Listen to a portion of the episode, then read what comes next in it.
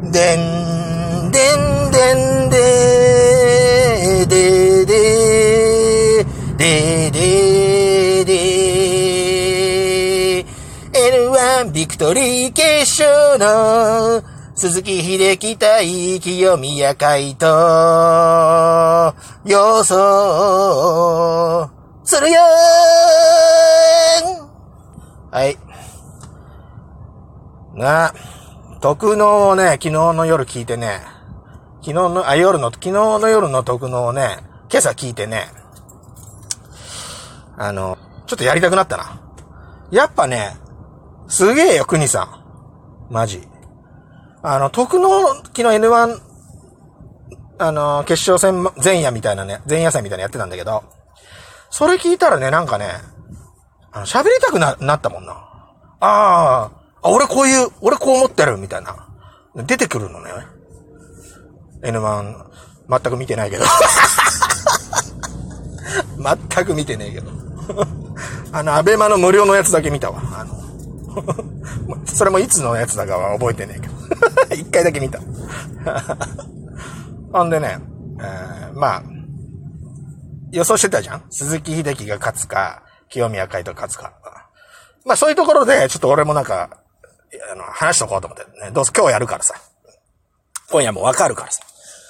で、うん、俺はね、もうね、もう担当直にもう最初から言うけど、どっちが勝つか言うけど、俺は、あの、鈴木秀樹だね、勝つの。うん。これはあの、まあ、希望、願望もあるし、うん。あと、うん。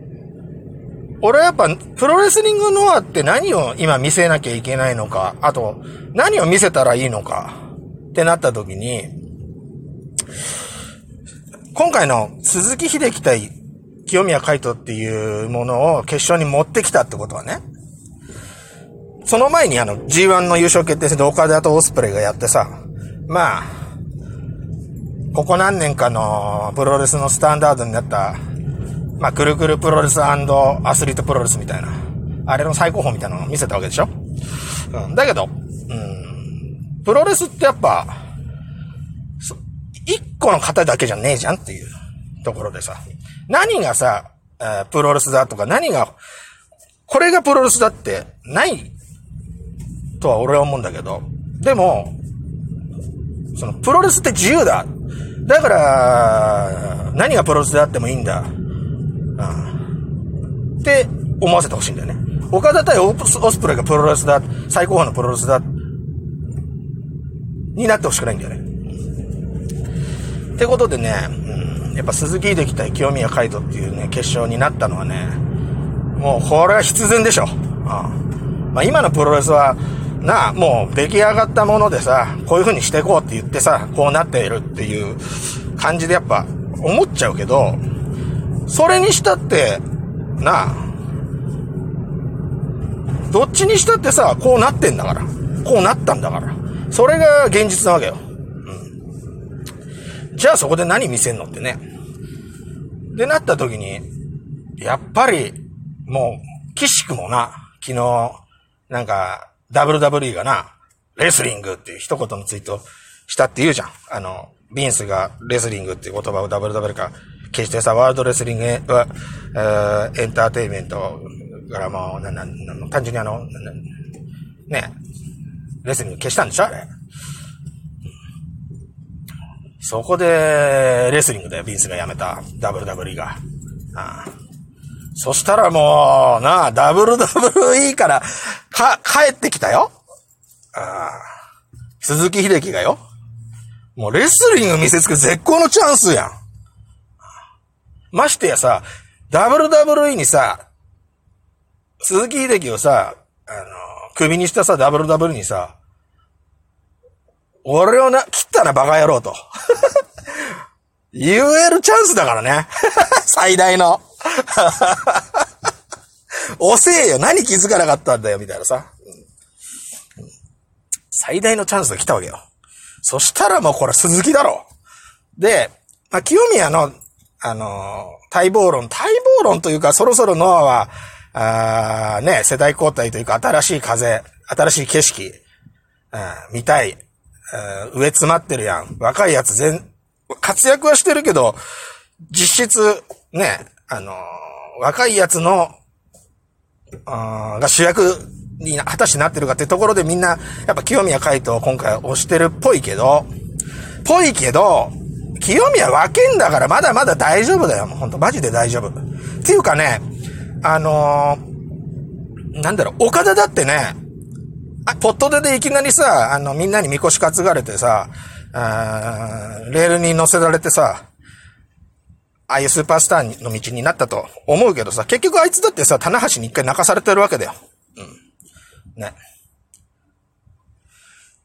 清宮が、じゃあ清宮が本当に泣かされるやつって誰？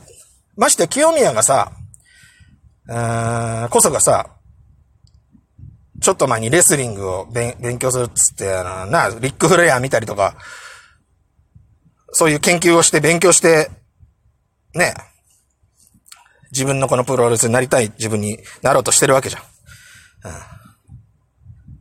絶好の相手じゃん、鈴木秀樹。だし、絶好に、もうなんだろう。うち、なんつったらいいのかな。まだまだ壁はあると。まあ、武藤に勝ったよ。で、武藤に勝ってさ、あの、シャイニングウィザードとドラゴンスクールと四の字固めをで、まあ、継承したんでしょ？だけどさ、だから何って思うよ、俺。一方で。すごいことだとは思う。一方で、だから何？武藤に勝った？だから何？勝つに決まってんだろもう引退するやつだぞ、ロートルだぞ、お前。あんな奴に負けててどうすんだよ、って話じゃん。武藤に勝ったから、鈴木秀樹に負けるわけがないとかさ、武藤に勝ってああいう技を伝承したんだから、ここはもう、清宮が勝ってさ、えー、時代を作る。いやいやいやいやいや。いやいやいやいやいやいや。そんな安いもんじゃねえから。プロレスってもっと、もっと、大河ドラマだから。生き様を見せるものだから。そしたらこ、こんなか、簡単なハッピーエンドでいいのか？むしろ清宮それでいいのかぐらい思うよ、俺は。今一番必要なのは、今、プロレスに一番必要なのはさ、戦いなわけよ。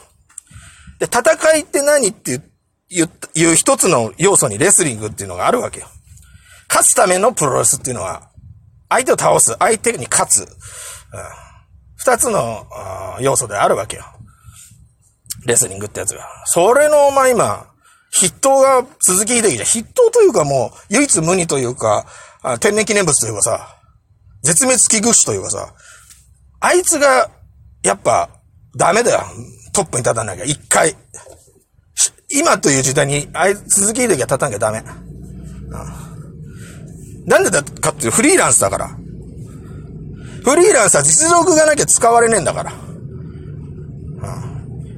こいつに勝つから価値があるってやつじゃなきゃフリーランスでトップ取れねえんだから。もう高山義弘しかいねえじゃん。でもさ、今のプロレス界何が足りないって高山義弘だろ？うん。言っちゃえ今、いろんなプロレスあるよ。それはもうそれぞれさ、自分の好きなプロレスみんないいじゃん。って話なんだけど、話なんだけど、それでいいのかよ。うん。全部のプロレスが、プロレスってなあ、あのー、何？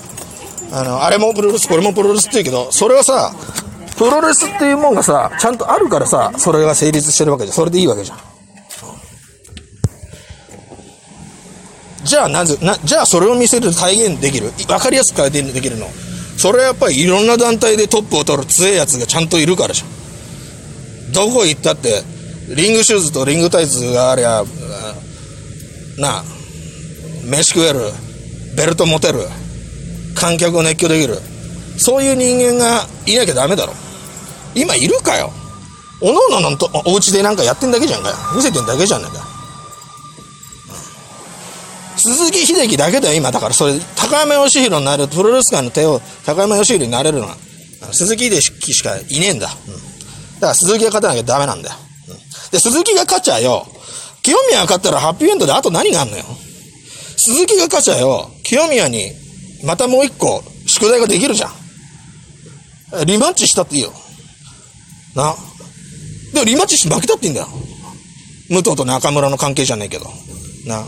武藤の引退試合誰よってなった時によ、いっぱい思い浮かぶと思うけど、やっぱ中村がいいじゃん。2回負けてんだぜ、中、あの中村が。若い頃。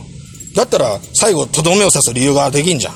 そういう意味でも、やっぱり、鈴木秀樹っていうのは今回、清宮海斗と相対した意味っていうのをさ、絶対分かってると思うし、ああ。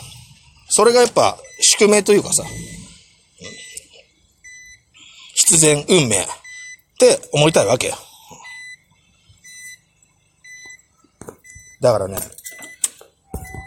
もう鈴木秀樹だな。で、鈴木秀樹が、やっぱ、ここで N1 取って、で、チャンピオンに、えー、JHC 取れゃ、あいつはさ、もう若手に対してもさ、俺と同一戦場です。レス、一人のレスラスで同一戦場って言ってんじゃん。うん。そういうやつが、チャンピオンになれば、まさに新しい景色だぞ。普通は挑戦できないはずの若手とかがさ、一レスラーとして鈴木が認めてさ、鈴木に挑戦受けてやるって言わせりゃさ、チャンピオンシップなるんだから。本当の戦いだよ、それ。マジで。横一戦だよ。本当のリアル横一戦だよ。そういうプロレスが見れんだぞ、鈴木がチャンピオンになれば GHC の。見たくね？それこそ新しい景色やん。うん。清宮にめちゃめちゃチャンスできるぞ。そういうことやん。あ、清宮じゃねえわ。稲村だ、稲村、稲村。うん。で、武藤の引退試合、高田とかも来ると思うけど、そんなった時に、ここで、新帝王としてさ、鈴木が君臨してりゃさ、高山義弘だって来れんだ。いろんな夢があんだ。夢を見せるのがプロレスラーだとしたら、努力が関係ねえとか言ってる鈴木秀樹が、夢見たっていいじゃねえかっていうのが一番夢だろ。そういうことだ。